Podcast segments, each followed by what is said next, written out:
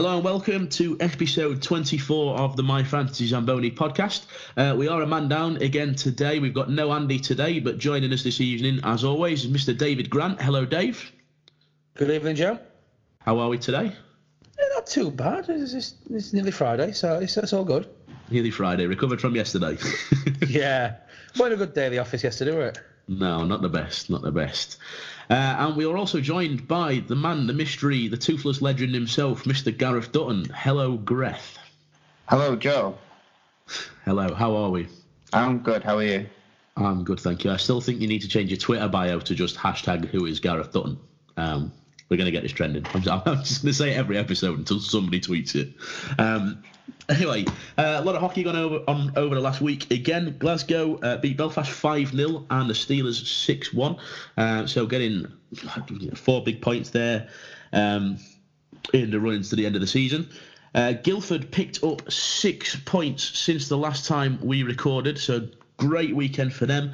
And Cardiff also picked up four points over the weekend, so really making a, a push for their title uh, campaign as well. Belfast obviously dropping a point this week, uh, or dropping two points this weekend as well. So obviously uh, a bit of a shift in the fight for the title this year. Uh, guys, what's what, what have your highlights been over the last week? Uh, you mentioned a couple of them for me. Um, the Clan have had a good uh, weekend. They were lucky. Um, an emotional game on the midweek against the, the Giants in the Challenge Cup. Um, beat them on the, Sunday, then came Sheffield and you know stayed in second gear and just scored a load of goals. Um, but other highlights me, you know, like you said, the Flames getting the three wins in the three games, but also the Coventry Blaze um, getting three wins in, in, particular against Sheffield and in Nottingham. Um, so good uh, period of time, and also uh, winning in five. Um, good few games for Dennis Stewart's boys. I heard that Blaze game was uh, against Panthers a smashing success for them. But also, but, but also my highlight would probably be the MK versus Cardiff game. Cardiff won six five, and MK were up four one at one point as well, which I don't think anyone would have thought that would have happened, especially well how the season's gone for MK. Yeah, that was the worst one for me. I mean, from a perspective of obviously, as we've said before, you pick your sides. You don't want to see a team do a three-peat that's not your own, and uh, that was that was a moment of uh, of excitement at that point. You know, you were sitting at home. Belfast are, uh, are up nicely against Glasgow. Oh, and no, Cardiff are down a decent margin against MK, and then all of a sudden it's like, no, no, it's getting closer. No, it's getting closer, and yeah, no, we're done. So that was uh, that was an interesting one. Uh, but some, you know, some big blowout scores. Obviously, Guildford beating the Storm six one. That was a um, against two teams fighting for a playoff push. It's a big result for Guildford. Um, Coventry five for seven four win. So Coventry, as Dave says, really finding a way to put the points up on the board again uh, at the point where they're trying to make this playoff push. So a lot of teams putting in the effort to try and make their way onto that um, into the playoff uh, you know, final eight. Uh, obviously, Dundee getting a 4 1 win against Fife as well. So, some real, real clutch results there. Um, some almost four point results in, in, in some in some ways, particularly when you're playing against another team battling against you. It's, it's, it's certainly a double win in a sense when you're beating a team that you know you're trying to fight against to, to get up there in that final eight. Um, so yeah, some good some good games across the board. Um, we have some good news this week. Um, we have no changes. I think it's the first time we've said this since week one. Um, the airport is now closed. We've got no more arrivals and departures. Um, the deadline has now gone. Um, so I think, boys, we can have a little party about this because it was uh, fairly time consuming at times having eight or nine changes in a week. Yes, the winter the winter schedule for the airline has finished and it's now having a rest for the summer. Um, so the party's on April 12th. Yeah, no. I, am game for it. Play on April the 12th. Brilliant. Brilliant. Anyway, moving on from that, I mean, there's no, no real content there, just a bit of a celebration from us. Um, yeah, um, Gref, I'll throw this one over to you. Dops have been active again. I think there was uh, there was some talk that they've gone a bit quiet over the uh, the you know a few weeks ago, and then all of a sudden, the last couple of weeks, they've uh, they've sprung into action. Do you want to tell us what they've been up to this week? Yeah, they've they've posted two they've looked at two reviews, they could say. Uh, the first one, Sean Bentivoglio, got suspended for two games for a check to the head. Watching the video myself, it it looks like he's just going into a, thinking it's going to be a body hit. But as he's going in, the players took a shot at the last second.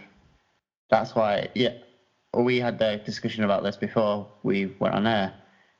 That it, that's why it looks like it's it's happened. Some fortunate, but I I say two games is about right. Do you? I think for me the keys, as with most of the suspensions that Dops have landed, it's just timing, and I think Bentivoglio's timing has been just it's not been too off, but it's just off enough. It's also it's a little bit blindside, but not too, not, not totally. So you know, I'm not sure that the the guy was fully aware of what was going to happen, but I think yeah, I'm with you. I think two games is contact to head. You've you've got to have in this day and age of hockey, you've got to have some suspension. Um, so I think two games is about right. Um, I, I think any more, and I think it'd have been a bit too much, if I'm honest.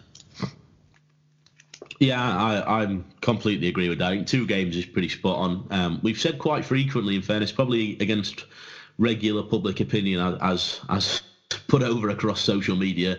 Um, I think I think we're against the majority on that front. In that I think generally speaking, we've we've kind of thought that Dops have been quite consistent with the bans they've given out. Um, I think a two game ban for this is, is pretty spot on. Um, a careless hit, yeah, fair enough. I agree with you, Gref. It looks like he's going for a body hit. Um, guy opens up his body as he goes for a shot, right hand shot as well. You know, so he's going to open that side of the body as his, as his shot's coming in. Obviously, if he was a left hand shot, his body would have been facing at that point more than likely. Um, but you know, it's an unfortunate hit. It's an unfortunate contact. For me, it looks like he extends his arm. Doesn't look to me like he's extending his arm up into the head. It looks more like he's extending his arm as if he's thinking he's going to get body contact to try and drive the, the hit through the body. Um, and it looks like he's just he's obviously just mistimed it. We, have talked about how hard it is to make hits like that, particularly open ice. Um, you go a split second late, or you go a split second off to the wrong side. Um, you know, it, it, it, can be the difference. It's a very, very fine line.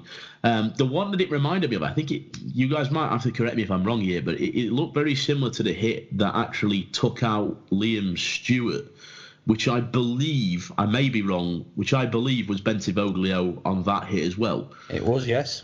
Um, and that hit, again, for me, there wasn't a great deal wrong with it. Uh, uh, well, I say again, the difference between the two hits is the Stewart hit is timed perfectly from a perspective of getting the shoulder. The problem is Stewart's shoulder is up by his head. The momentum's gone through the shoulder to the head. Um, by the way, obviously that it looked in the video. We've only got the videos to go off, but that's that's my honest opinion. It looks like this is a very very similar hit.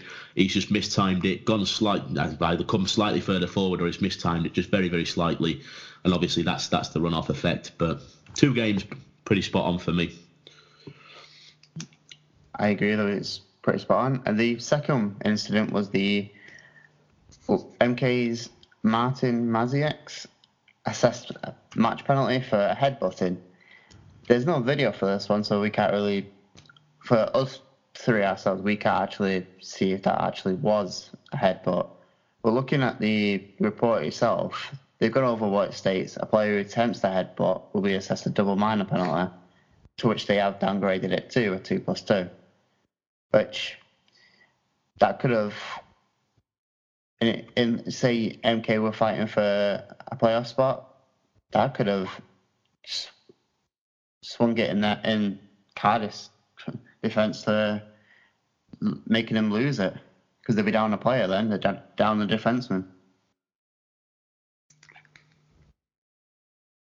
Uh, yeah, again, we are seeing the video. You can't really say for certain if it's excuse me the right call or not. But gauging on the fans who were there um, in, in, Cardiff, a lot of them were saying it, at the time it were a bit of a harsh call. So going on that, uh, you know, the downgrade sounds like it's probably the right call. And you've seen it before a number of times where you know the referees assumed on what they've one view they've had of an incident and they've made a call and they've been downgraded. So it's not a criticism of the referees on the day.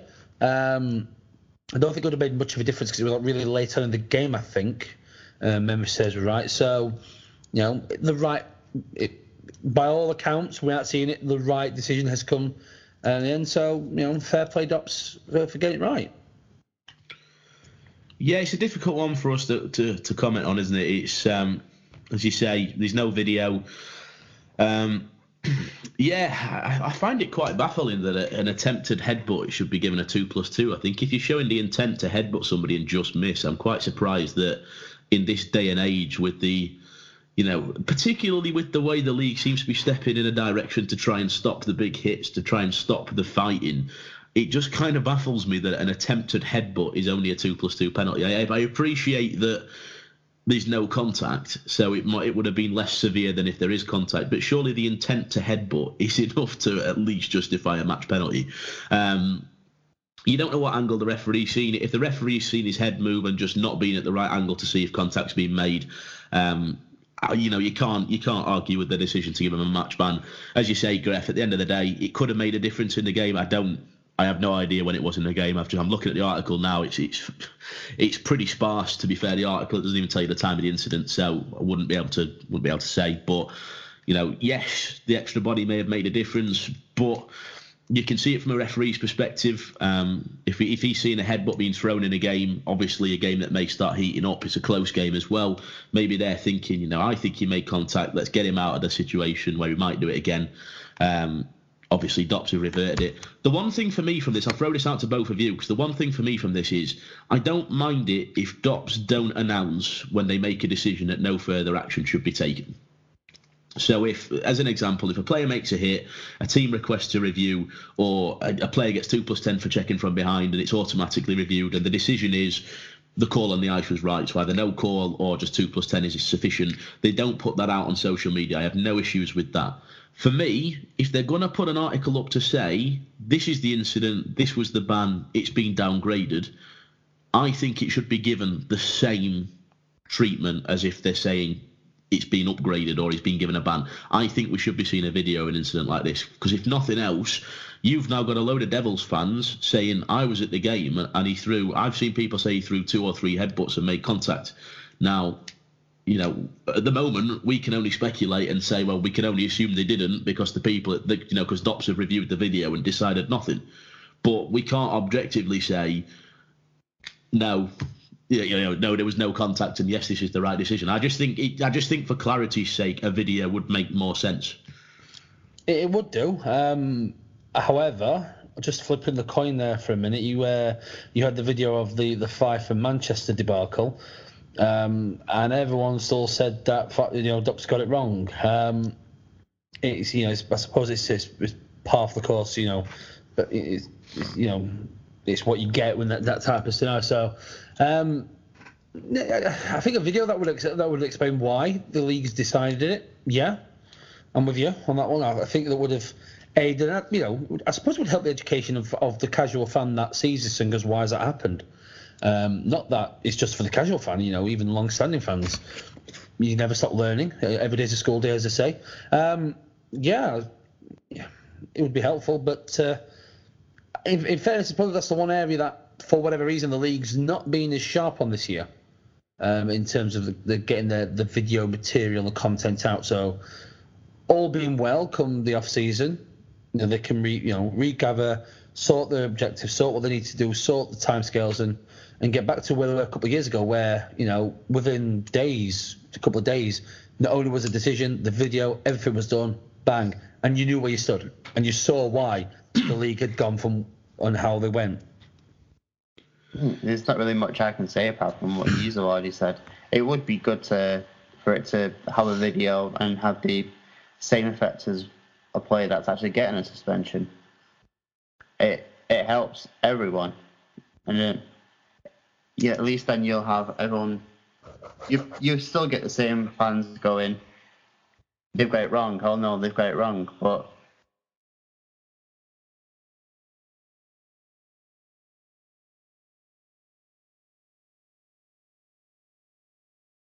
yeah, yeah, you froze there, Griff. Sorry.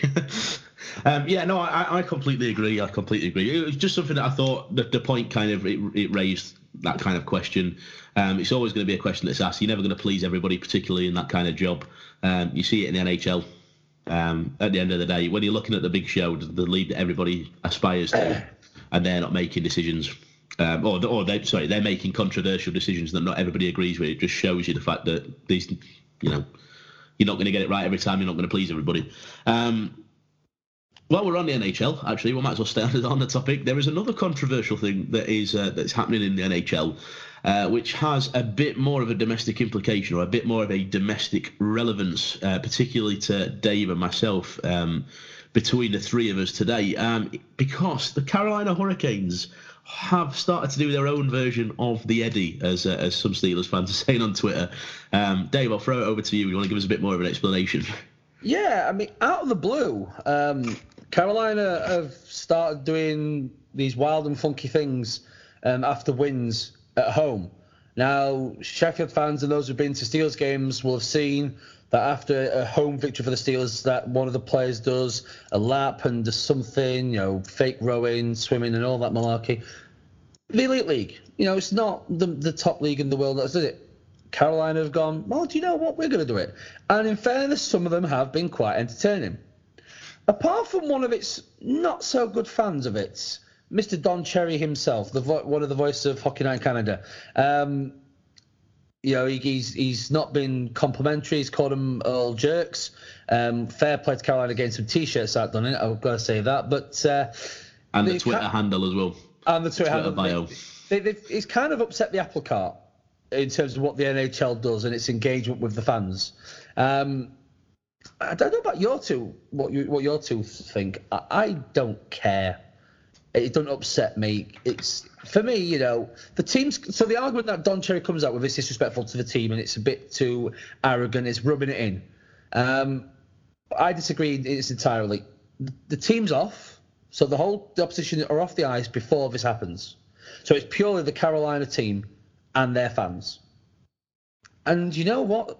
With the the NHL, like all the major leagues, so regimental, so structured, so routined, and it just gives them a you know chance to just express themselves and show a bit of a human side. I, I am struggling to find a, a, problem or something that's wrong with it, uh, and I think I, I like Don Cherry. I like he's always been entertaining, but I think he's wide of the mark on this one. I think he is very wide of the mark. It's in that in the NHL itself, you both teams go up straight away. There's no like handshakes or anything. They just go straight off. The next three players you'll see are with the three stars, and that's it. With this, it's it's interacting with the fans. You're engaging with them. I mean, I think at one point Carolina was their fan base was going a bit down a little bit because obviously they weren't doing too well. And with North Carolina, the hockey isn't, it's not really a hockey city, you could say.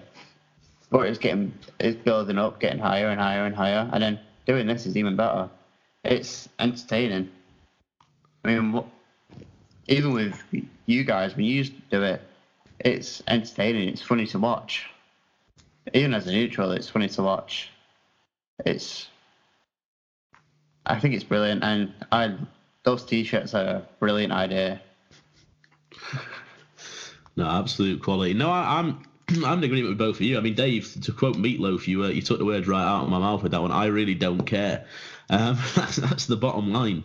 Um, if they want to do something at the end of the game, do something at the end of the game. That's that's fine. I don't I don't see what the issue is with them doing it. I don't agree with Don Cherry. I don't think it's disrespectful to the other team. It's not like they're saying, right, before you guys go off, we're gonna skate around and rub it in your face.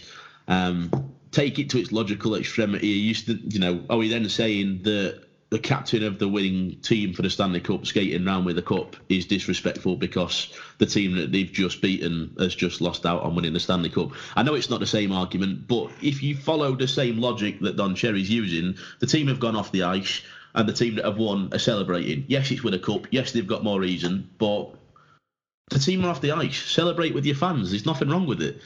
it. I think it's always been quite an alien concept to people in the elite league to see the fact that the NHL players just disappear. It's, it's bizarre. It's like so as soon as the final whistle goes, it's like a fire drill. Everybody just goes off. There's no handshakes. There's no everybody stay on them on the ice for the away team presentation and then the 50-50 and shirt raffle and all that. It's literally just final whistle's gone, everybody off. And then obviously, as Gref says, some of them skate to the middle of the ice and raise the sticks. Some of them just go off and then the three stars come out and that's it. Um, the one thing that I'll say about this is it gives Carolina an identity um, you look at a lot of teams in the in the NHL today, and you've got a lot of teams that are getting an identity now. Um, you know, your original six, in a sense, you can leave out of it because they're the original six. If anything, for a lot of those teams, that is their identity. But then you look at, you know, even some of them have got an identity within them. Obviously, you've got the Broad Street Bullies. Um, you know, even even for past events like the Bobby Orr goal for Boston and, and things like that, you've got a lot of identity to a lot of teams. Even if you just look at teams that have got a standout um, franchise player, the Penguins, they've got the two-headed monster, they've got Malkin and they've got Crosby. Um, you know, Washington have got Ovechkin. New York, obviously, sorry, New York Rangers have obviously got Lundqvist. Islanders obviously had Tavares, and if anything, the way that Tavares has gone and the manner in which Tavares has gone and the way that Islanders have turned their season round has almost given them an identity in themselves this season. Um, and then obviously you've got Philly probably making the biggest bid for identity with the just absolute abomination of a mascot that is gritty. Um, there was never anything about Carolina. Or, you know, in, in recent years at least, you know, they've never really contested for a Stanley Cup over the last few years. They've not got a particularly standout player that you go, oh, this this guy's going, to you know, every time he steps out on the ice, this guy's going to score a goal. You know, they've given themselves an identity. I don't see anything wrong with that. Um, but I kind of I suspect that maybe you know Don Cherry's a guy that strives off controversy. Um, you know, he, he, sunk his teeth well and truly into that. I, I wonder if it is his full opinion, but you know, as as a guy who, as, I mean, Dave, you said this to me yesterday when we were talking about it at the Steelers game. I don't really think he can say anything about it being different, given the fact that particularly since his exit from the actual import, you know, input to a game physically for a team. Since he stepped to that side and gone more to the media side, um, you have to put a pair of sunglasses on every time he steps on the, on the screen because his suits blind you. Um, you know, he's, he has, a, he has a very fetching uh, uh, wardrobe. I think yeah. I think PK Subban's got the inspiration from him. Yeah, um, exactly, exactly. Um, you know, he's, he's certainly no no stranger to uh, to a bit of difference. So I, you know, it may be a little bit of the pot calling the kettle black if he's going after it because it's different. Um, I wonder if it's just kind of he's liking the kind of the, the, controversy side of things. It's a time for him to go down his rant. It's what he's known for. He's known for his big, um, you know, dramatic. I'm in the suit. I'm on the screen. I'm coming out with my big point, and you know, fair play. It's, it's led for a good bit of reading over Twitter, um, and as we say, the, the response from Carolina has been brilliant as well. So no, for me, it's, it's all good all round. But if they want to do it, they want to do it. Fine. Nah, they've. I think Carolina have handled it well. Um, they've played it superb. Uh, and if them t-shirts are on sale ever in the UK, I think I'd even I'd buy one because I just think you know that is absolute spot on. They've, they've nailed they've nailed the response superbly. For the first one, like I said, you know, without identity, they've kind of gone, yeah, okay, that's us. And yeah. so what? Yeah, Although the one did make me laugh when they used to skate into the net when they used to do the they did they started off by doing the guard of honor and then a player sliding into the net, didn't they? And I'm pretty sure they probably picked up a couple of knocks from that and uh, probably thought, okay, maybe let's change this up slightly from players just plummeting themselves into the back of the net. Um, but yeah, anyway, you know, we'll, we'll leave that as it is. I mean, I think we're all in agreement that it's if it's what they want to do, then do it it's not really affecting anyone. Um, but I will stick with the NHL again. Um, liking this. I'm managing to keep a consistent theme and uh, segue into things. Um, the NHL as a whole, guys, we're, we're coming to the end of the season pretty much for the, the Elite League. We're getting to that latter part. And equally, we're getting to that latter part for the NHL as well a little bit different this season. There's a few big teams that you wouldn't expect to see up there. Uh, there's Buffalo that had everybody thinking they were going to be up there and then drop like a lead balloon. Um, sorry, Gref. And then um, you know you've got you've got teams that you wouldn't have expected to be up there. Hello, Dave, with the Islanders there. Um, yeah, let's just talk about the Metropolitan Division. Let's just talk about that for five minutes. I'm okay. fine to talk about the Met Division whilst we're in that playoff spot. I don't care. hey, let's just talk about the rarity of the Metropolitan Division, the number one top ranked team that oh, no one, no thing, one in their right mind would have expected. No, and the worst thing about it is you guys have probably got probably one of the biggest gaps in terms of wage as well. You see some teams having to drop players to make space and make wage cap, and you guys have probably got the biggest space in terms of how much yeah. wage cap you've got left. Um, you never really replaced Tavares with anybody, you know, standout. But we it's a bad comparison because it's an elite league team comparing with an NHL team. But we said this at the start of the season with Coventry. May not have panned out that way. They're in the playoff push, but they're at the bottom end of the, the table. But we said this at the start about Coventry. Coventry didn't have any players on their roster that we sat there at the start of the season and went, he's going to be brilliant. And I think probably at least a couple of us had Coventry in our bottom three because of that reason. But we all said you know how easy it is for a team that's not got anybody to write home and shout about to come through because all the players, if the players play together, it doesn't matter whether they can score 100 goals in the NHL or not. If you can't play with the two guys on his line, it doesn't matter. And I think, uh, to be fair, I think that's what's happened to you guys. I think, if anything, Tavares leaving has just kind of driven you to kind of say, yep, okay, you might be going to a, a playoff contender, but we're going to contend ourselves this year. I think the whole story of the season on Long Island um, has, has, been probably the story of the NHL. If, if you look at it from Tavares leaving, and bear, bear in mind his first visit to, to the island is this time next week. Um, so uh, yes, I think I may be uh, enjoying watching that one because I uh, they, they're, they're, doing a tribute video to him to say thank you. Um, I'm not sure how well that's going down. Reading some of the, the fans groups around this one. There's not a lot of love for that uh, concept, but uh, see a mass on, bonfire of uh, Tavares jerseys burning. I, I, I, when I went over in I was stunned how many jerseys that were of 91 Tavares had been doctored. of a traitor or previous players that I wore 91. I, I, you expect one or two, but there was hundreds. It was really surprising. Um, so yeah, I think you know next Thursday will be fun and games for that one. But you look at the you look at how you know the Islanders have been awful, and, and Joe, you enjoyed reminding me on a regular basis last season how bad the Islanders were, and yeah, they were. Even Buffalo fans were, were giving grief. And Particularly the previous two seasons when we won Stanley Cups, and I could actually back it up. Now you might exactly. actually go further than us. So exactly. So so, and if you look at the past 25 years, no one on the island has had anything to celebrate apart from one playoff series. That's it. They brought in Lou Lamoriello, which was a bit of a surprise, but it turned things around in terms of attitude and culture.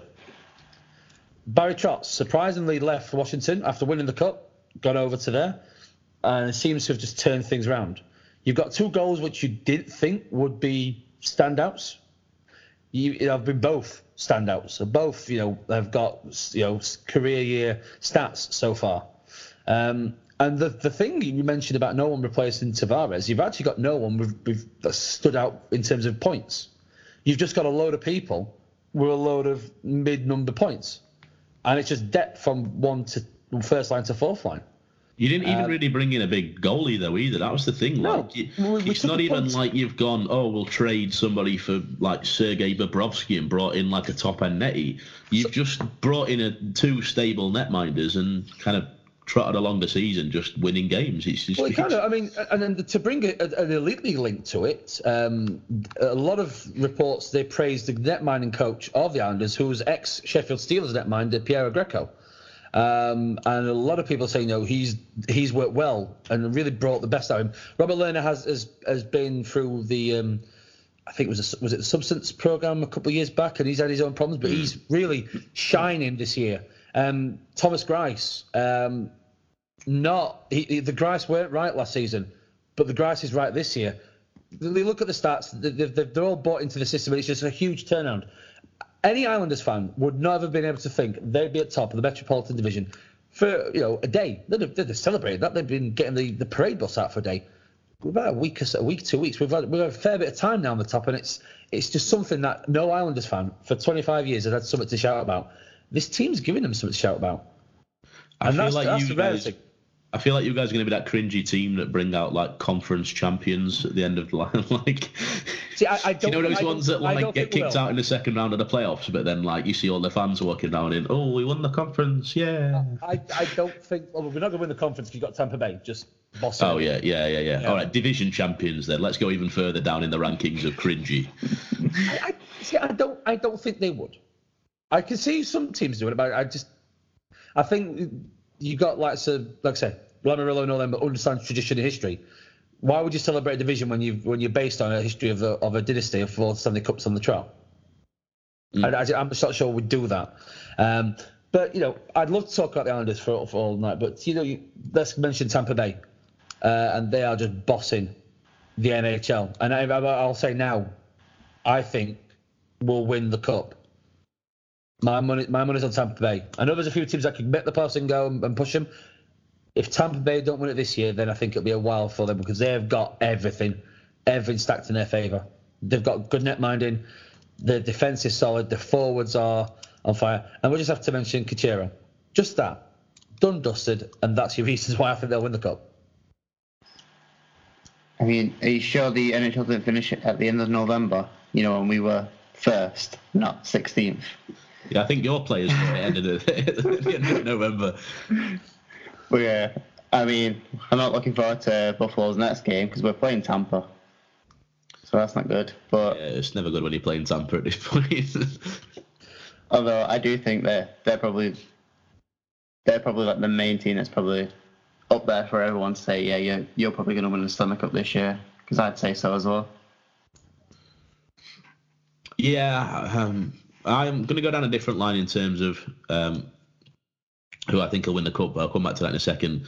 Um, I mean, you look at the points leaderboard. Um, I mean, Kucherov's at the top there with 99 points in 61 games. Um, and you don't have to look that far down to see Brayden Point, fifth in the league with 78.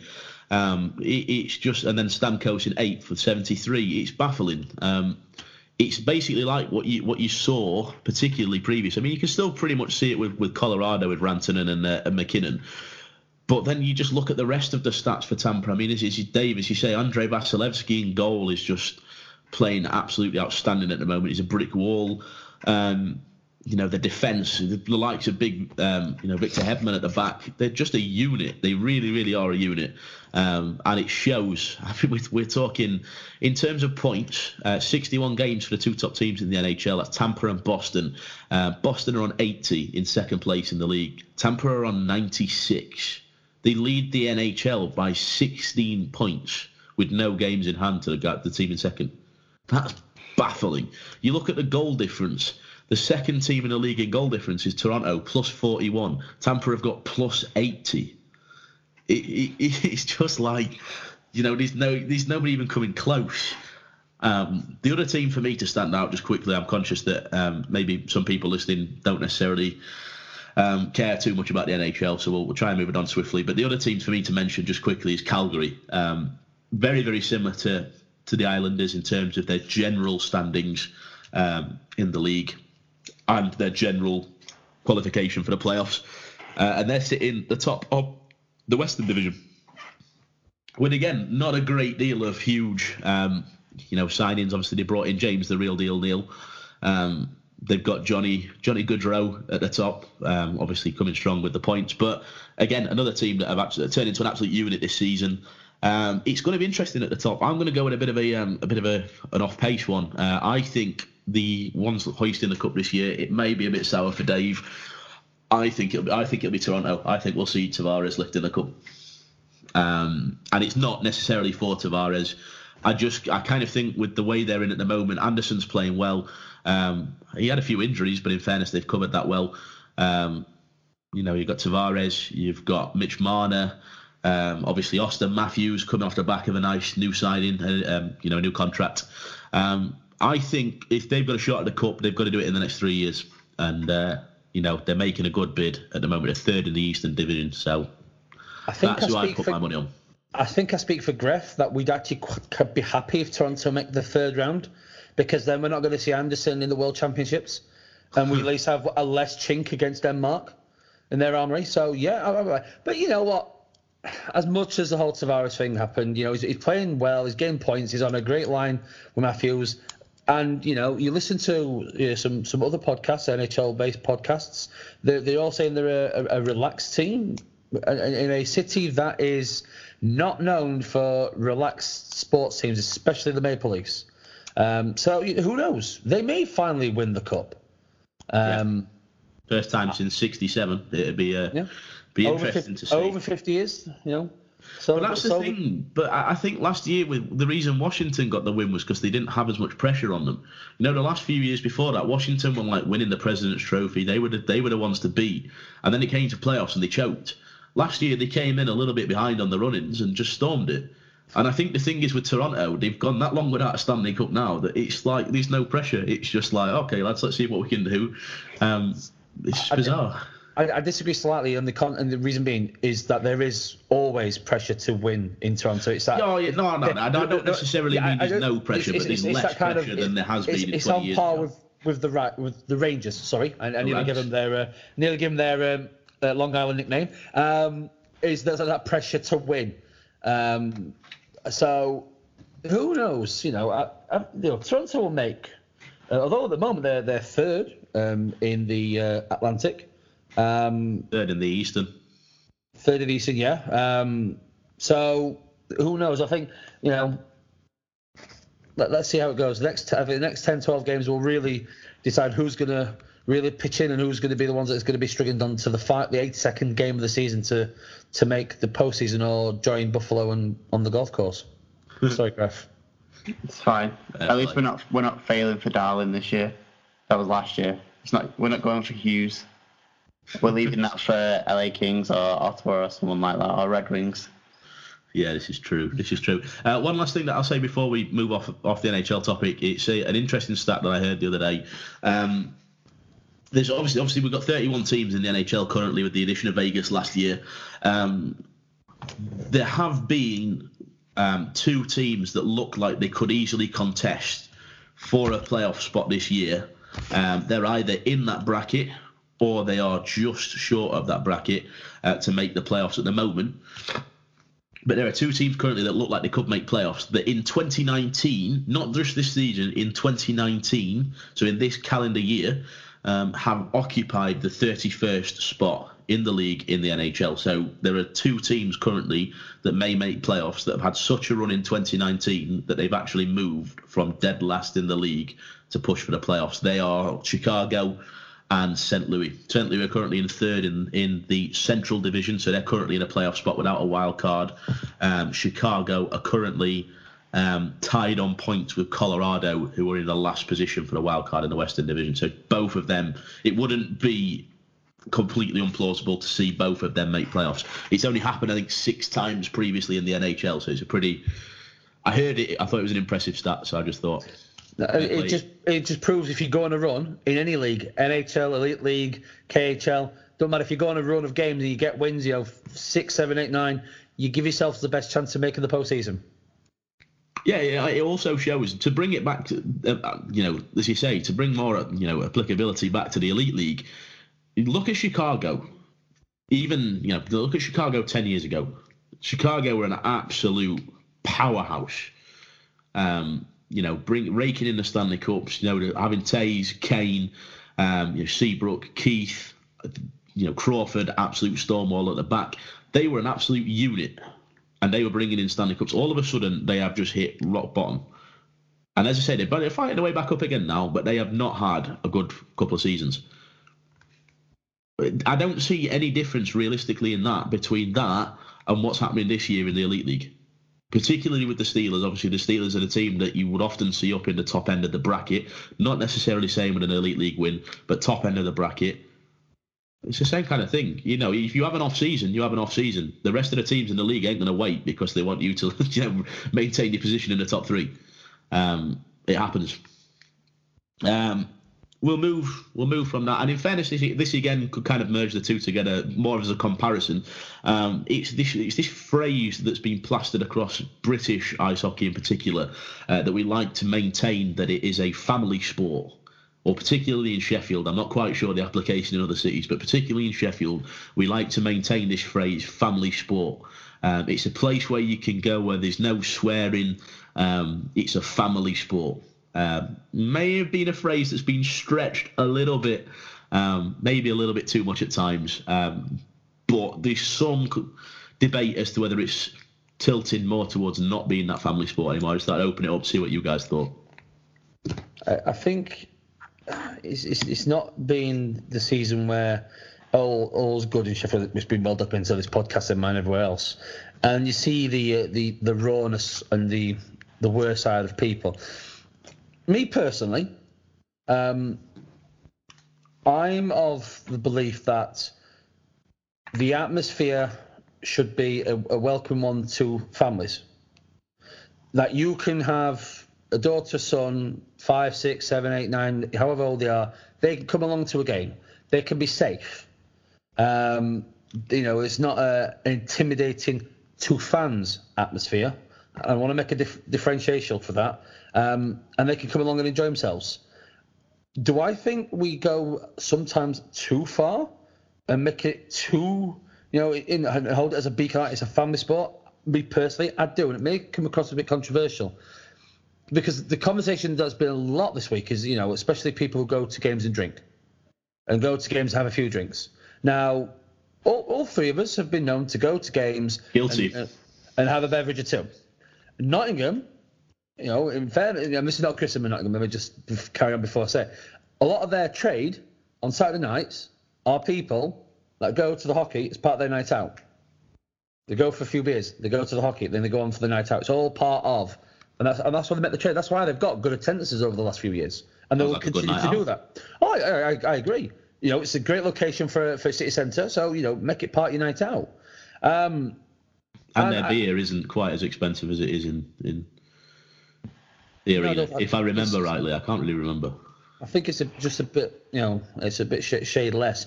But f- f- I do I do I want to see f- chance you hear at football, not football mentality. I'll, I'll stress that, or chance you do hear the NHL, which questions the parentage um, of the referee and other actions that the referee may do. Europe as well, yeah, in Europe as well. So yeah, Europe, yeah. Um, some of the rinks that we've been to, um, myself and Joe, and myself and Gref, you do hear some interesting chants in use of terminology. Do I want to see that? No, I don't. I, I, I think that it's the one thing that does give in this country the uniqueness that allows people to come to games. You know, you could go with your family. You're gonna have three, four generations of our family go to the game together. I'll be honest, it was the one thing we as a family did, and that was three generations. Because you know it was it was it was good fun, it was it was accessible, but it was safe. And you know I, would like it has to keep that way, but I think some I think the definition of the family sport has changed. But as long as the principle of it is safe and welcoming for families to come to the game not to the away team, players, make an atmosphere that supports the home team, and make it a bit of a, cauldron, but not to the away fans, just to, you know to put them off as, as home fans should do. Example, Kokori. Um, then I, I, I, that's what I'd like it to, to maintain at. But if it gets, you know, it goes down to some of the chants that we've heard, especially in Salzburg, I don't, I don't want to see that. I, I just don't. There's no place for it. It was funny though. Oh yeah, it's funny because it's like wow, it's that it's that stiff upper, upper lip British type of oh, I, oh dear, I've never heard that before in a hockey match. It's again a shock to the system when you're not used to seeing it. Same as like we were saying with like the NHLers going straight off after the game. it's that thing that you're not used to hearing at a home game, and all of a sudden you go abroad and it's. Are they saying what I think they're saying? I mean, you, you heard some of the translations of the songs that the Lexans fans were singing in, um, oh, in our yes. pre-season friendlies against them, and that was the same. It was just you just think, oh, okay, maybe they don't share the same mentality that we do. It was like the four uh, with the four Fifty Shades book. Some of their chants, um, but yeah, I don't know what Gref. I don't know what you think. Um, it's, you pretty much hit the the nail straight on there. Um, minus, I'm all for like making, well, making the away fans feel unwelcome, making them feel like going, yeah, I don't want to. Oh, great, we've got to go up to that rink because it's great atmosphere. It's when obviously you get the fans that take it a bit too far, which you you're gonna get, unfortunately, in some places, and unfortunately that happens. But you can see from clubs that are taking a stand on that, so that's that's pretty good to see that they're actually doing that. I mean, hearing those kind of chants, that's not something you want to. You see it on like in the Premier League or in Champions League or over in the Spanish league or French leagues, but you don't really see it in hockey. In hockey over here, the chance of I will go into the details of it for like the sexuality and stuff.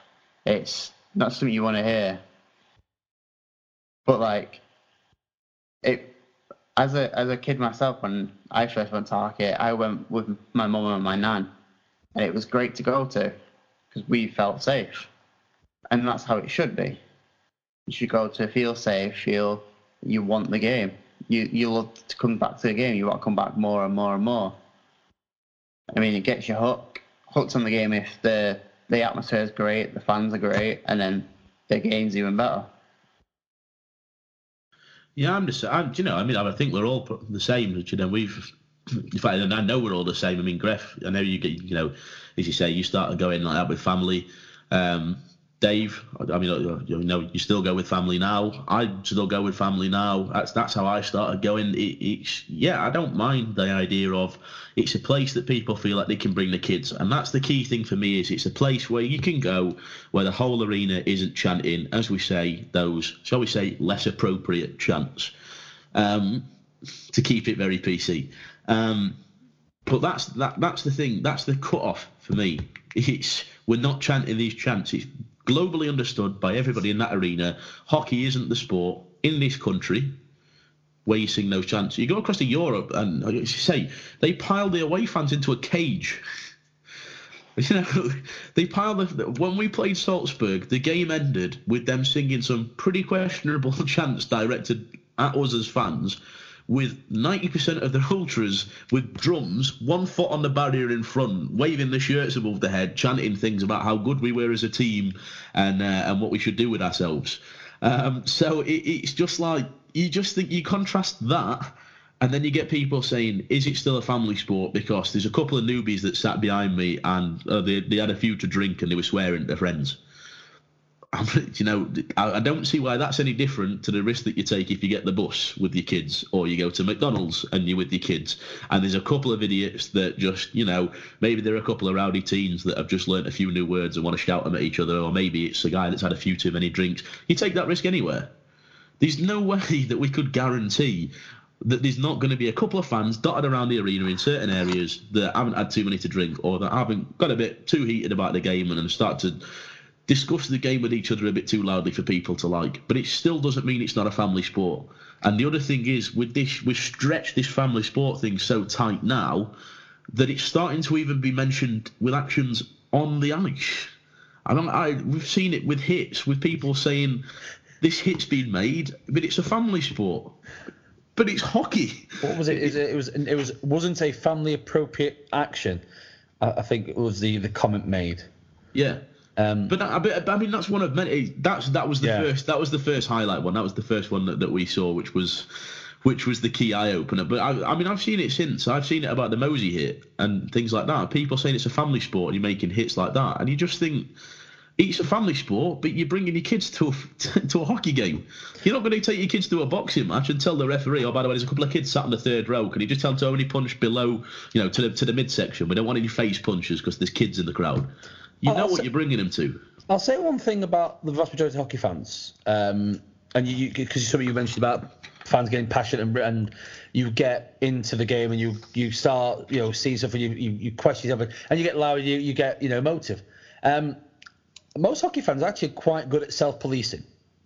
Is that if the the, the area section are adults, um, it's not as, as right. But if there's kids around, you know, there's a, a lot more self-restraint if, if, if, mistakes happen. And I, I've seen it a number of times. Apologies are made. You know, sorry, we weren't meant to hear. And, and most vast majority of parents have gone, okay, you know, it's understandable. You know, you see a bad bad hit, and you you, you know you, you see. And I, I, I, don't know if it's the same in Manchester, but you know, you you, you you you speak to fans around the league, and you see a lot of self-policing of, you know, hang on a minute, there's a six-year-old down there. You know, you don't want to start using that type of language, do you? The other thing that I think makes it worse is sometimes people get a bit too g'd up with the fact that somebody's done it. They, you know, you see it every every so often where somebody says something to somebody because they've been swearing, and you just think, you know, like if people can then go over on Twitter and Facebook and say, oh well, these couple of guys behind us had, had too many and they were swearing at each other, and I turned around and told them to stop, and they started swearing at me and you think, well, you've just acknowledged the fact that had a few too many. So maybe probably not the best idea to, with your kids still there, turn around and ask some people who are swearing because they're drunk to stop swearing while they're still drunk.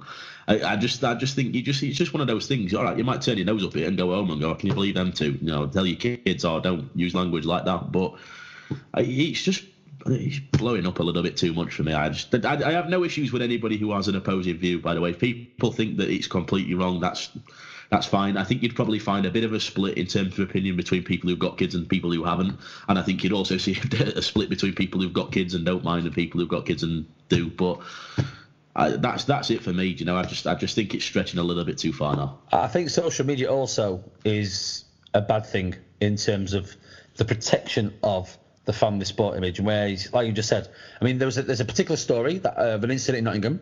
Uh, we'll, we'll, we'll t- take the names out that we, we was aware of we saw it spotted around social media, unbeknown that these are actually people that we knew. But social media had absolutely, you know, dissected the whole incident. Everyone had seen it. Um, you know, there was a 10,000 word thesis on it that was submitted to Sheffield University. You know, that type of real, you know, dissection on social David, media. David, come on.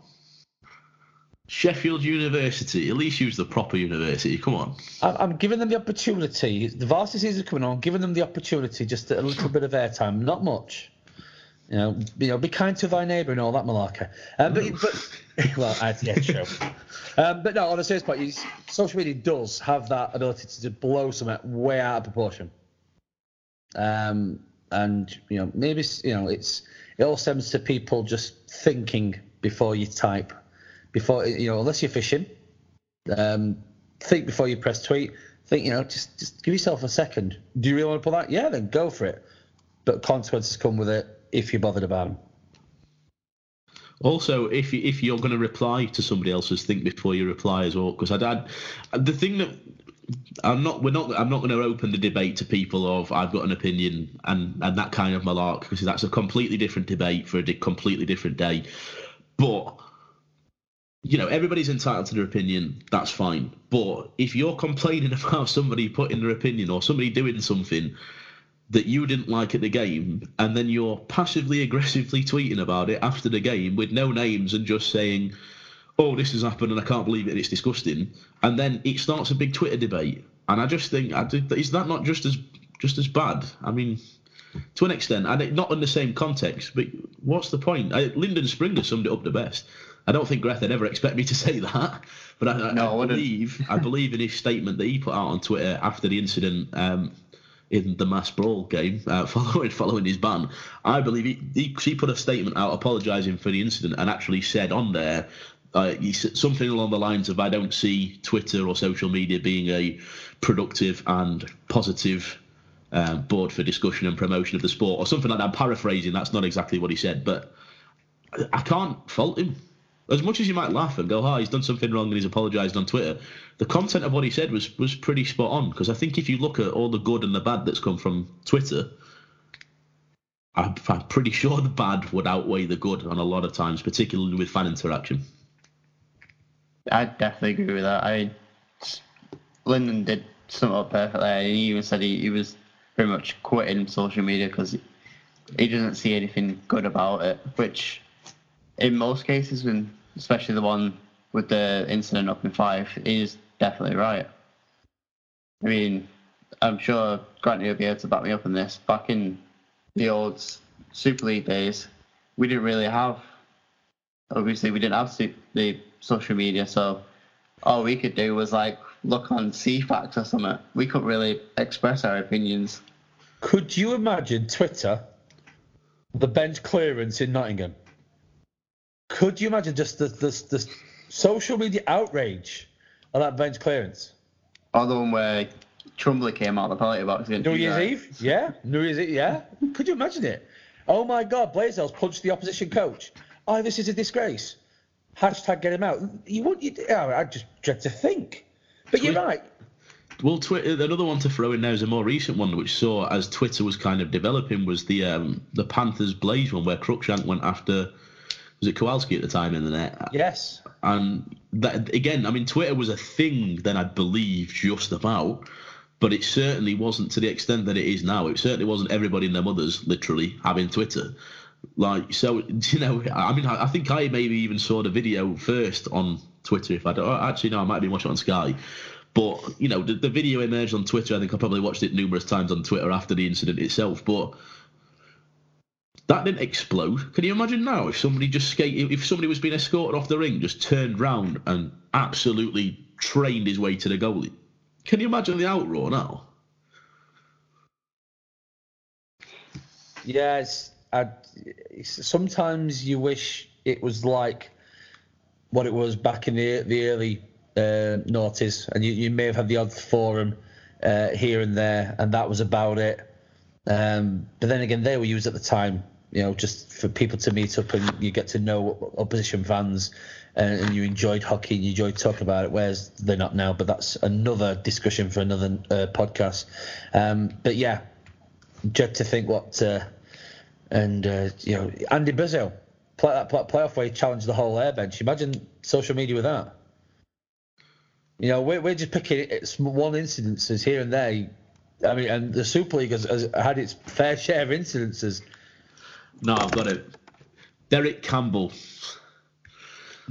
and the blow up after Derek Campbell got what was it, a forty-seven game suspension or something along those lines? Yeah. Can you can you imagine Twitter after that? God. What was it? Twelve for attempt attempted eye gouge, ten for a headbutt. like, God.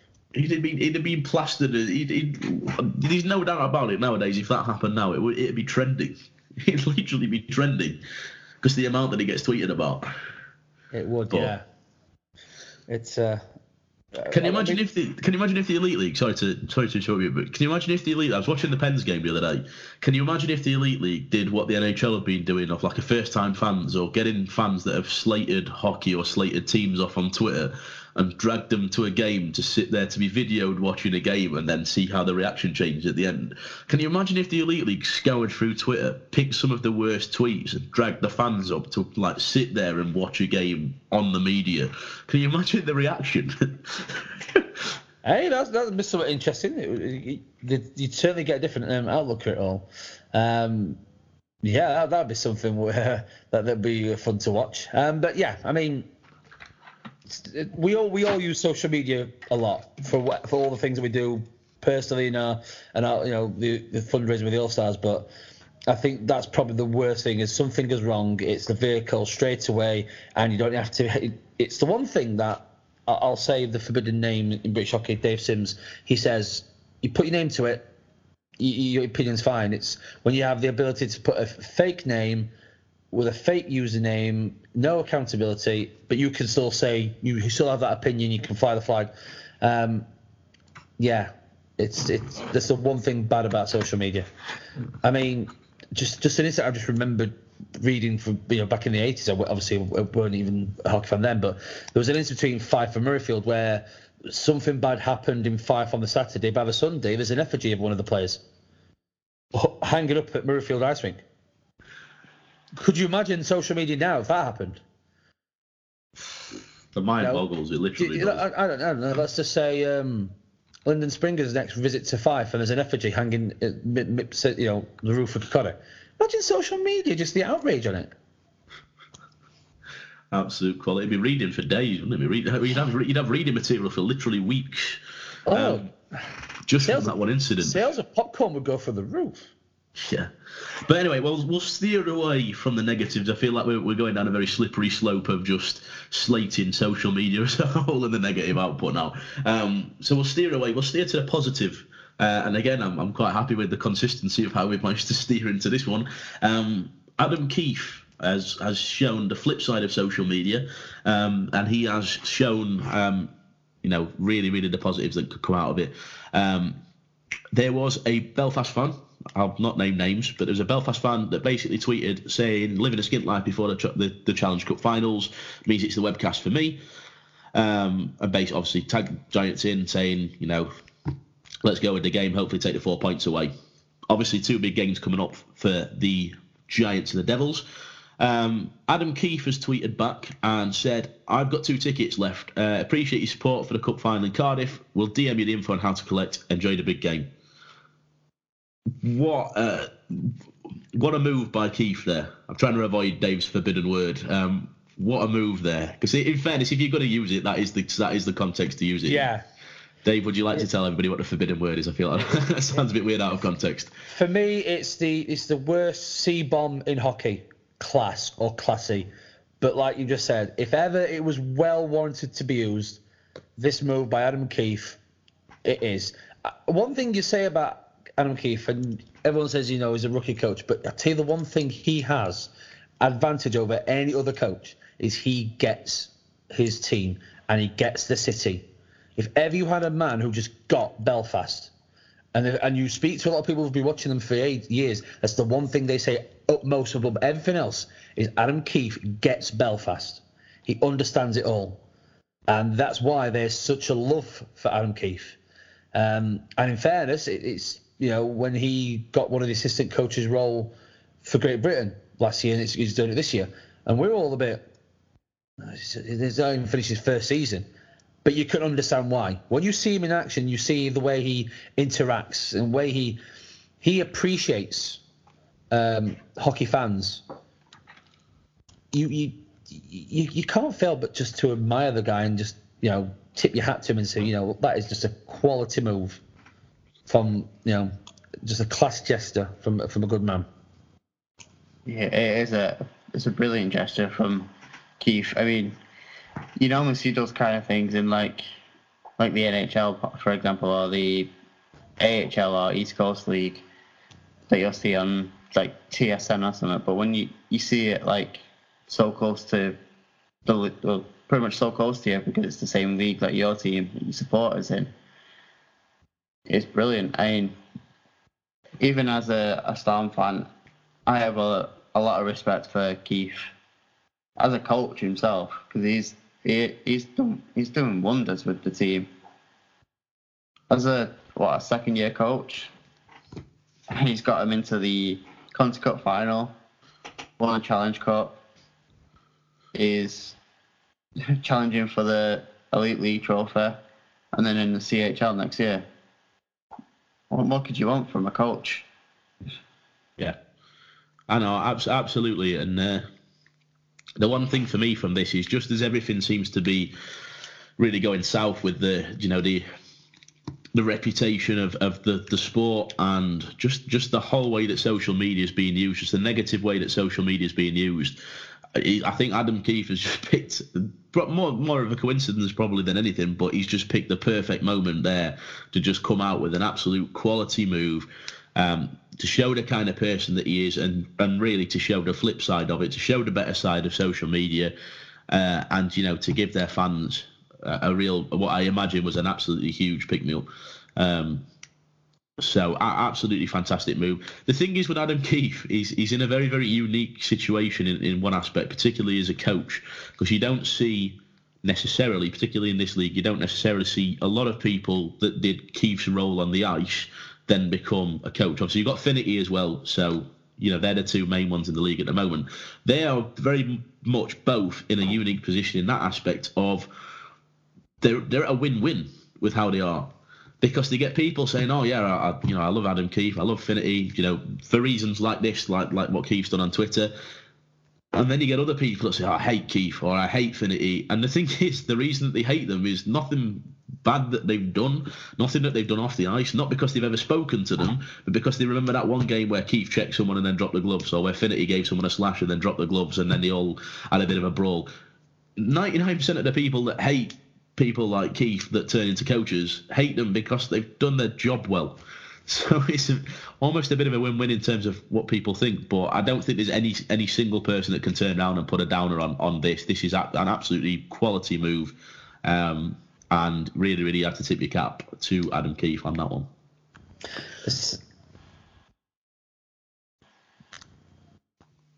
Fair play. So, um, putting that one to bed, guys. I think um, I thought you were going to say something then, Dave. I'm not going to lie. I did enough, and I just it lost it. Fair play. Um, yeah, well, put, putting that one to bed then if, if nobody else has got anything to add. Um, I think we're coming to the latter part of the podcast, a bit of a shorter one this week. We're not going over the two hour mark today. Um, we've got a few questions this week, Dave. Indeed, we have. Um, very accusatory. it was, yes. Um, again, as ever, thank you very much for those who have sent the questions in.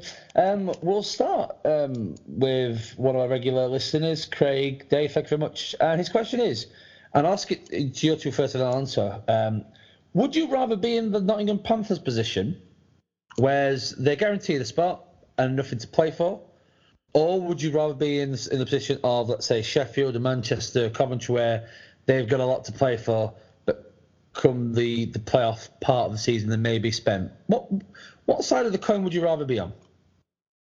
That's excluding that you can't be Belfast or Cardiff, who are, you know, they're there in the playoffs and they're just fighting for a title. How dare they? Scandalous.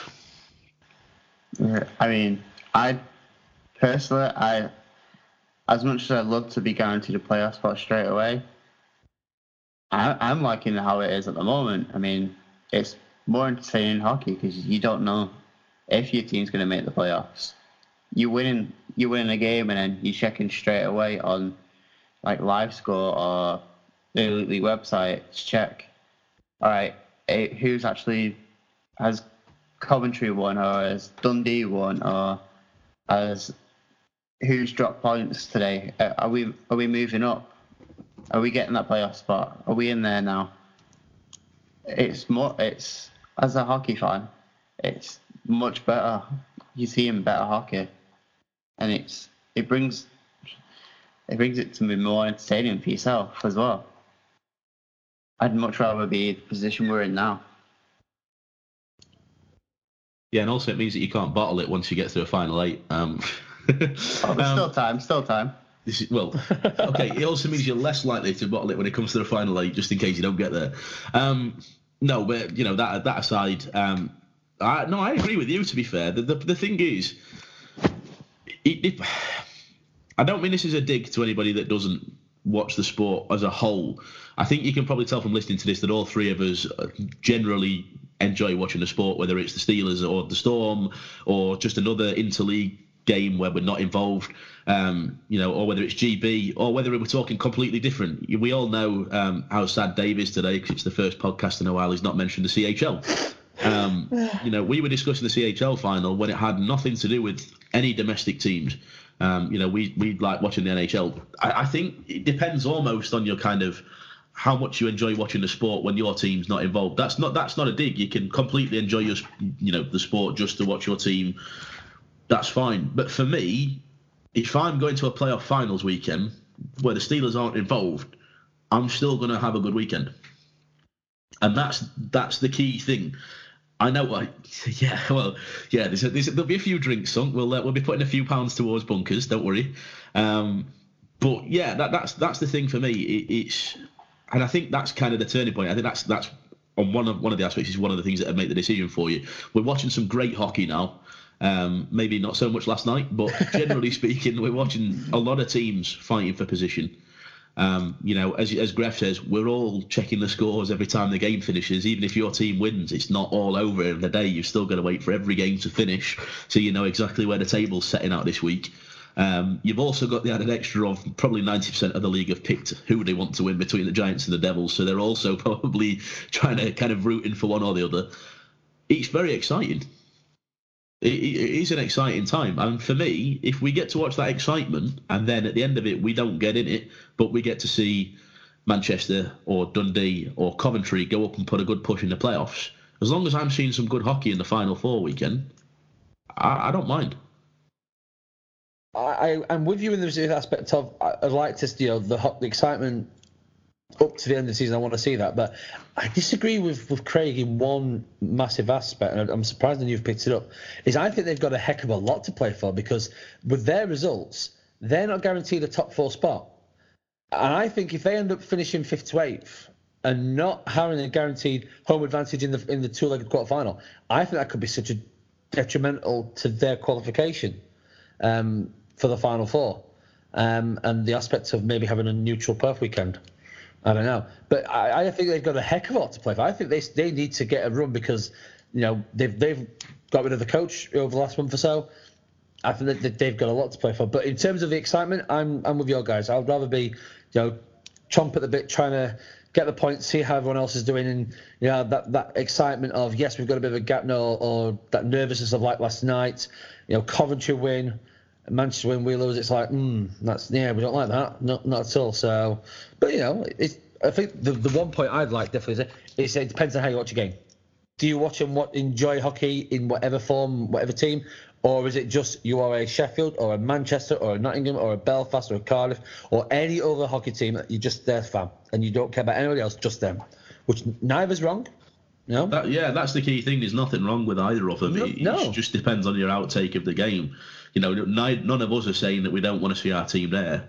Um, you know, we'd rather we'd probably rather see um, our team there, even if it does mean that the the the, the weekend has a bit more tension about it. But um, I mean, Gref, I'll, I'll, ask you that because you've had a couple where there's been no tension recently. So, uh, is it better without the tension? no, but joking aside, joking aside, you know, it, it, you know, none of us are saying that we don't want to see our team there. But the thing is, if they're not there, we'll be disappointed. But we're still going to see some good hockey. We're still going to have a good weekend. And that's the thing. On the back of this, just before you go to the next question, because it, it, kind of links in with the way that different people respond to the game. Um, one of the teams that you could argue have nothing to play for in terms of qualification are obviously Glasgow. Now they're sitting in third position in the league. Stellar season for them. And I, I, just want to give a shout out to them, not necessarily their team, but their fans over the last few days on Twitter. The response to their team you know, to see that fan base, I know there's been some discussion as to whether it's been Glasgow or MK that have been the loudest at playoffs, but the last few, you know, we've seen a fair few seasons since Glasgow came back into the league, or Braehead at the time, where their fans were absolutely thunderous. They weren't even there. And they were absolutely fantastic. So it's it's really nice to see this season to see their fans just brimming with pride over a team that really, really has um, delivered the goods this season. It is it is really good to see. I've got a little, got a lot of love for Braehead Stroke uh, Glasgow fans. There, they do bring a party. Um, they, are, they, they, don't care if they're there or not. Um, they, they are just great to have in a rink. They, they're great atmosphere. Um, and before and after games, they are, you know, some some of the best. You know, just, just to be around. You know, they're very sociable. You know, and yeah, it's good for them. They, deserve it after a couple of barren years. Um, um, you know, I'm all happy, and uh, it's good to see the GB coach Pete Russell doing a good job there as well. Yeah, it certainly is. Um, what, moving on to the next question, then. What what else have uh, what else have we got? So we uh, yes, uh, next one from Danny Hudson. Uh, thank you very much. Um, very Steelers oriented, but would it be better for the Steelers to not make the playoffs to aid the rebuild? So I'm, I'm reading this as more of a we not make the playoffs and then we can spend more time rebuilding. I'll, I'll take this first, Gref, if that's all right. Um, Go for it. No, no disrespect to the question. It's a great question. My honest opinion, no. Um, it means probably certain players would be forced into making a decision. Uh, you know, you have to go through the teams and figure out who obviously would the coaching staff or we don't know who the coaching staff will be at the end of the season, obviously. So, who the general management staff would be wanting to return from this season. Obviously, it's not been a great season for the team. That's not slating any players, but obviously, we're going to be looking for some kind of shuffle. Um, we don't know what Barrasso is going to be doing. Um, so, that's another big question. So, from a perspective of it, might nudge people into giving their decision one way or the other. So, it might mean if Barrasso suddenly turns around if we don't make playoffs and says that, right, season's over, I'm going and I'm not coming back then it means we can move on and sign a coach. We can start a rebuild there.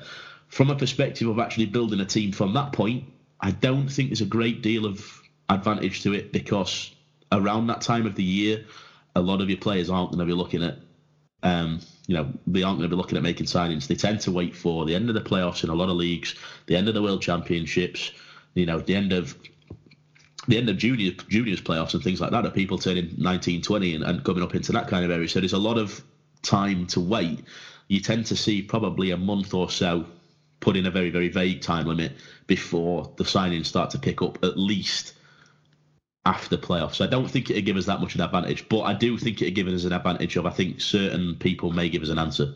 So we may get an answer out of Barrasso and then be able to move on and say this is our coach and we know where we're going. Yeah, as a, a neutral in this respect, I mean, last season you were in the final four. Um, yeah, the day after you released nine players. So that was a fun day. Yeah, it's so I don't really. I mean, the one respected, yeah, you you probably get an answer out of Russell quick enough. I mean, you could turn it into like a a remake of I'm a Celeb. My God. I to Barrasso and get me out of there. it could be that, but you know. Or as it, I like to point out at the start when he signed for us, I'm a trophy winning goalie and two time Stanley Cup winner. Get me out of here. Exactly. Yeah. You, you could get it from some of your players as well that, yeah, the coaching staff want them to keep on, but they might say, yeah, we don't actually we don't actually want to stay. Yeah. They could say that as well. Just one thing to throw out to you as well, Greffel, obviously, just to make it more applicable to you. Obviously, Manchester are in a similar scenario you may not go for a rebuild tagged as a rebuild like we might because we went for a rebuild last year and it didn't come to any real avail. But put it put put it on put a spin on with the storm. Do you think it would give you guys any any benefit to not make the playoffs so that you can get some time to step back and think right what we're doing next season? So it's basically the same question just for the storm instead of the Steelers. I I'd still say the exact same. I mean, obviously with Finner will still be the coach. Um, I mean, he's still, uh, I'm assuming he'll still be the coach. I mean, he does have a, I think he has like part of like, a share or something in like the Storm as well. So, I mean, if you wanted to take the GM role and give someone else a coaching role, fair play. See, I think I think Finner would make a great GM because he, he, he well. signs up some fantastic players. Um, he had a difficult time in Sheffield and signed some brilliant players, and just they just didn't necessarily come together on the ice. And I just think it'd be great to see Finner signing a team. And then, do you know what would be a great pairing if we mixed and uh, and had Finner as a GM and Barrasso as a coach, just to see what the outcome of that would be? Because I think that'd get some nasty results. I think that probably would be pretty good as well. Could be like an all-star team. Yeah the All Star playoff dropout team.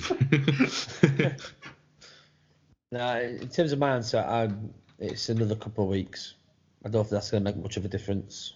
Um, then again, though, I wouldn't be surprised if the rebuild's already started. You know, they've already said that they will internally negotiate and sign the British players, and then whoever the coach is will bring his own imports in. So they're already planning now for the 1920 season. So I don't think it's going to make much of a difference. Um, it may take the pressure off off the club and and give them the um, the, the kick up the backside. Um, the one thing I, I said as a classic example when Cardiff missed the quarter-final section of the playoffs for the first time ever, and well, we've all seen now timing wise with the new owners, but it was like, wow, this can't happen again, and, and look how they've gone. So who knows? I, me personally, I'm not sure it'd make a difference, but if it happened, would be a bad thing. Um, but thank you very much uh, for that question. Uh, last question we've had is from Pete Roebuck. Um, he, he's named mainly Sheffield and the sub, but we're open to the rest of the Elite League. But he's asking who do we think are the, the unsung or the underrated players of the Elite League this year? For me, I'm obviously I'm gonna go home, be a homer. I can say unsung. Well, yeah, unsung. I'd probably say it. After his season last year, you wouldn't have thought he would have had as big of a season this year. But I'm going to say Kieran Long. I mean, doesn't come so much of a surprise to you two, but you know, he's what the top British point scorer at the moment. Wouldn't have thought that after last season. Yeah, for me, um, if you look across the league, um, I think at the start of the season, Ben Lake would definitely be a name that, that I'd throw in. Not obviously now, stats showing something different, but I don't think he necessarily um, got the reaction that you might expect if you looked at his stats now. Um, I would say I'd, I'd throw a goalie in there. I'd throw Patrick Killeen for, for MK. I think when he's played against us, he's been outstanding. Um, long time, a lot of experience in the AHL, and, and he shows a reason for that. Obviously, they've uh, you know they've obviously had a few issues on the ice, um, and I mean you, you look at look at Tyler Beskorowany. Um, he was he was between the pipes in Edinburgh. Um, you know, didn't necessarily have the best stats, but he was a stellar netminder. Somebody saw that potential, signed him up in Belfast, and look at him now. So I, I think a similar thing with Killeen. I think he's very, I think he's underrated. Um, I'll bring it back home, and I think the question, like you said, specifically Steelers and, and Storm, it's quite difficult at a time when you've just been hammered 6 1 by Clan. But um, yeah, I would say when he was signed, I'd say Anthony DeLuca. Um, I said, I think I said to you, Dave, about two two games in, and I said this guy's got some skill, and he was being slated because he was playing two shifts on the fourth line. But those two shifts, he'd go up, split the D, and then just narrowly miss out on the goal. Uh, all of a sudden, he's our he's our powerhouse. Um, taking that away now, probably from this from this point on, I'd probably say Brandon Whistle. I think Brandon Whistle does a lot when he's on the ice, um, and he doesn't get the ice time a lot, but when he does, he shows why he deserves it. That would have been my Sheffield player. Um, oh, I'd go for you know, like I said, he never lets anybody down when he's on the ice. He always puts a, proper shift in, um, and you know, hopefully, you know, if he comes back next year, gets more time and just carries on that vein. The two I had um, in terms of unsung underrated, I went for another goalie, um, but I went north the board. I went Shogun, uh, Dundee. Yeah, we all said at the beginning of the podcast that he'd be one that would make the difference for him, but I just think he, he's kept under the radar in terms of stats for, for goals in the league this year, um, and, and give, is giving Dundee a, a great opportunity of making uh, the postseason. Um, another player that you may not think is unsung underrated, but if you look at the rest of his teammates, um, Gleason Fournier. Um, at Cardiff, he's he's doing having, having a stellar season. Um, everyone knows about him, but he's complete. He's very much for me underrated in terms of who else he has with him. You know, Haddad, um, Head, and all the other players that they have. Charles that, Linglet. yeah, um, and Benny Blood at the beginning of the season, you have that, that stack of players, and then you find Gleason Fournier. So, you know, they're the ones I'd, I'd go for. Um, so, yeah, Pete, thank you very much for that question. And as ever, each week we love people's questions. It gives us something else to talk about. It breaks up the uh, the show does break up the show. Dave, you're steering away from one more question that we received. Um, but I'm going to throw it in because it's funny. Um, it's different. We're saying it breaks it up. Breaks it up from hockey completely. Um, oh yes, uh, I just did, just didn't want to get the credit it deserves. so we've we've got a question from Benno Thompson, uh, who has asked the question: Which of us is the fussiest eater? Um, well, you can rule me out because I, I like food. How's this my physique gives it away? I wouldn't say I'm particularly. I'll, I'll throw that in straight away, you know, before it, gets used. I wouldn't say I'm particularly fussy. I'll, if, it, if, something gets put in front of me, I'll eat it. Um, I think there are two contenders for this. One of them's not here, obviously. as There's no real facade as to who it's going to be. There's only four of us, and we've covered me and you. So we have ruled us two out. Yeah. I think there's only two that we can really consider for this. Um, one of them eats corn on the cob with a knife and fork, um, which is just baffling. Uh, and then the other just has some strange dislikes to very common food. Greff um, will do this in a very much like a, uh, a very, very dumbed down naked attraction kind of way. Would you like to reveal which one you are? I'm the one that doesn't like cheese. Yeah, Greff doesn't like cheese or butter, um, which is, you can imagine, has a bit of an, a bit of an effect on what he'll eat when you've had a few drinks and you're looking for a kebab um, or a pizza. Um, so yeah, I my vote. I don't think Andy's particularly fussy with food. I think he just eats corn on the cob with a knife and fork, which he's probably done it once. Uh, we just I happen to notice. And lettuce on his pizza. And the lettuce on his pizza, yeah, we'll give him that as well. The lettuce on his pizza. But now I think I don't know what you think, Dave. We've only got three of us, um, and even Greff's pointing at himself. I think the fussiest eater has to go to Greff. I think he's just trying to win something, isn't he? I think we'll, we'll, we'll give a subtitle so that both of them win. So we'll give Greff the the uh, the fussy eater title. We'll give Andy the eccentric eater title, given the fact that I don't think many people eat, eat uh, corn on the cob with a knife and fork. Yeah, I'd go with that. Yeah, we'll go with that. Sound. I'll there you go, it. Benno. There is your completely non-hockey related question um, answered. If you do want to ask us any more questions, um, do feel free. Um, my job, as always, to, to, point out the social media, even when Dave's not got any European team names to uh, to give a shout out to.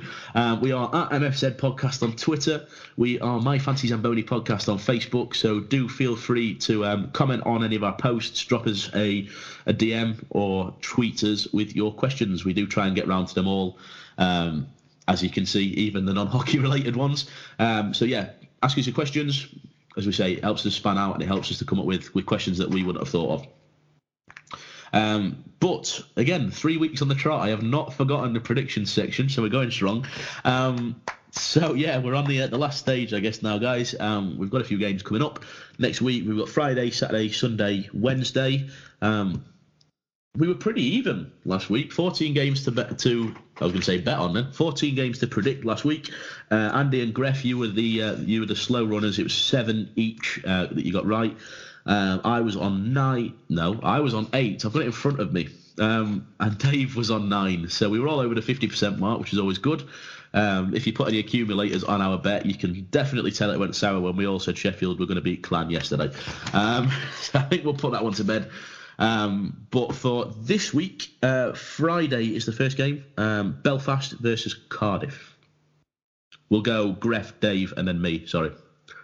All right. Uh, I'm going to say Cardiff. Yeah, Cardiff. I say Belfast. It's got a bit different because then when you get it right, you look really like good. Um, you mean smug? Good, smug. I class them as the same thing. No, I'm joking. I am. I'm not that kind of person. Um, he is. We, we, sure. I knew Greff. That was exactly what he was thinking. Charmed, I'm sure. Um, You're welcome. Then, then, we move on to Saturday. We have the rerun. It's Belfast versus the Devils again. See, this one I'm going to say Belfast. I've just got a horrible feeling it's going to be Cardiff again. So Cardiff. I'm going to split it again because Greff, you're on your own this time. I'm going to say Cardiff. I think they're going to split it. Uh, then we've got MKV Storm.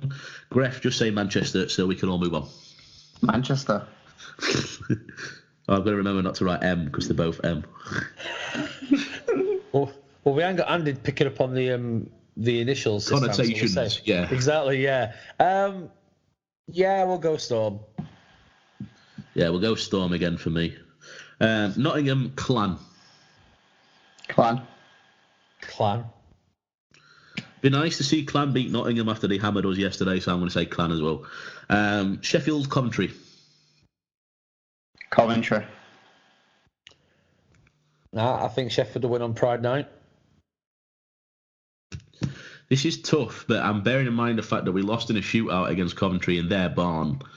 Um, I think if we get an early goal, we could turn the building into a bit more of an atmosphere than it had yesterday. So I'm going to go with, I'll say Sheffield on this one. Uh, then we got Flyers Stars. Dundee. You just hate Flyers. You always go against Flyers. Why would give you that idea? some things we can't really say on the podcast. Um, but we're going to keep the 80s party going. I'm going to say Dundee. And I am going to say the Flyers just because of the distaste for the 80s party. Um, Coventry Fife. Coventry. Yeah, Coventry. Yeah, full house on that one. I'd say Coventry as well. Manchester Sheffield. Greff, do you want to just get this out of the way again, or so let's say with you guys then. So I'm going to say Manchester. You guys are going to say Sheffield. So I'm saying Manchester. Yeah, but we'll go with Sheffield.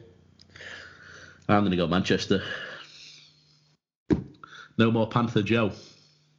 Um, and then we've got Guildford, Glasgow. See, that's going to be a tricky one. It is because they're both G. Well, one's GC, so you know, fine. I'm gonna say Flames. Um, uh, in my answer to your question, Altrincham Joe, uh, I'm gonna go with Glasgow. Didn't even realise I asked the question. Uh, I'm. Oh, I've done it again. I put G. Um, um, we'll just pretend that's a really weird squiggly C. Um, I'm going to go with I'm going to go with Glasgow as well. We could kind of hope it'd help us out in a playoff push.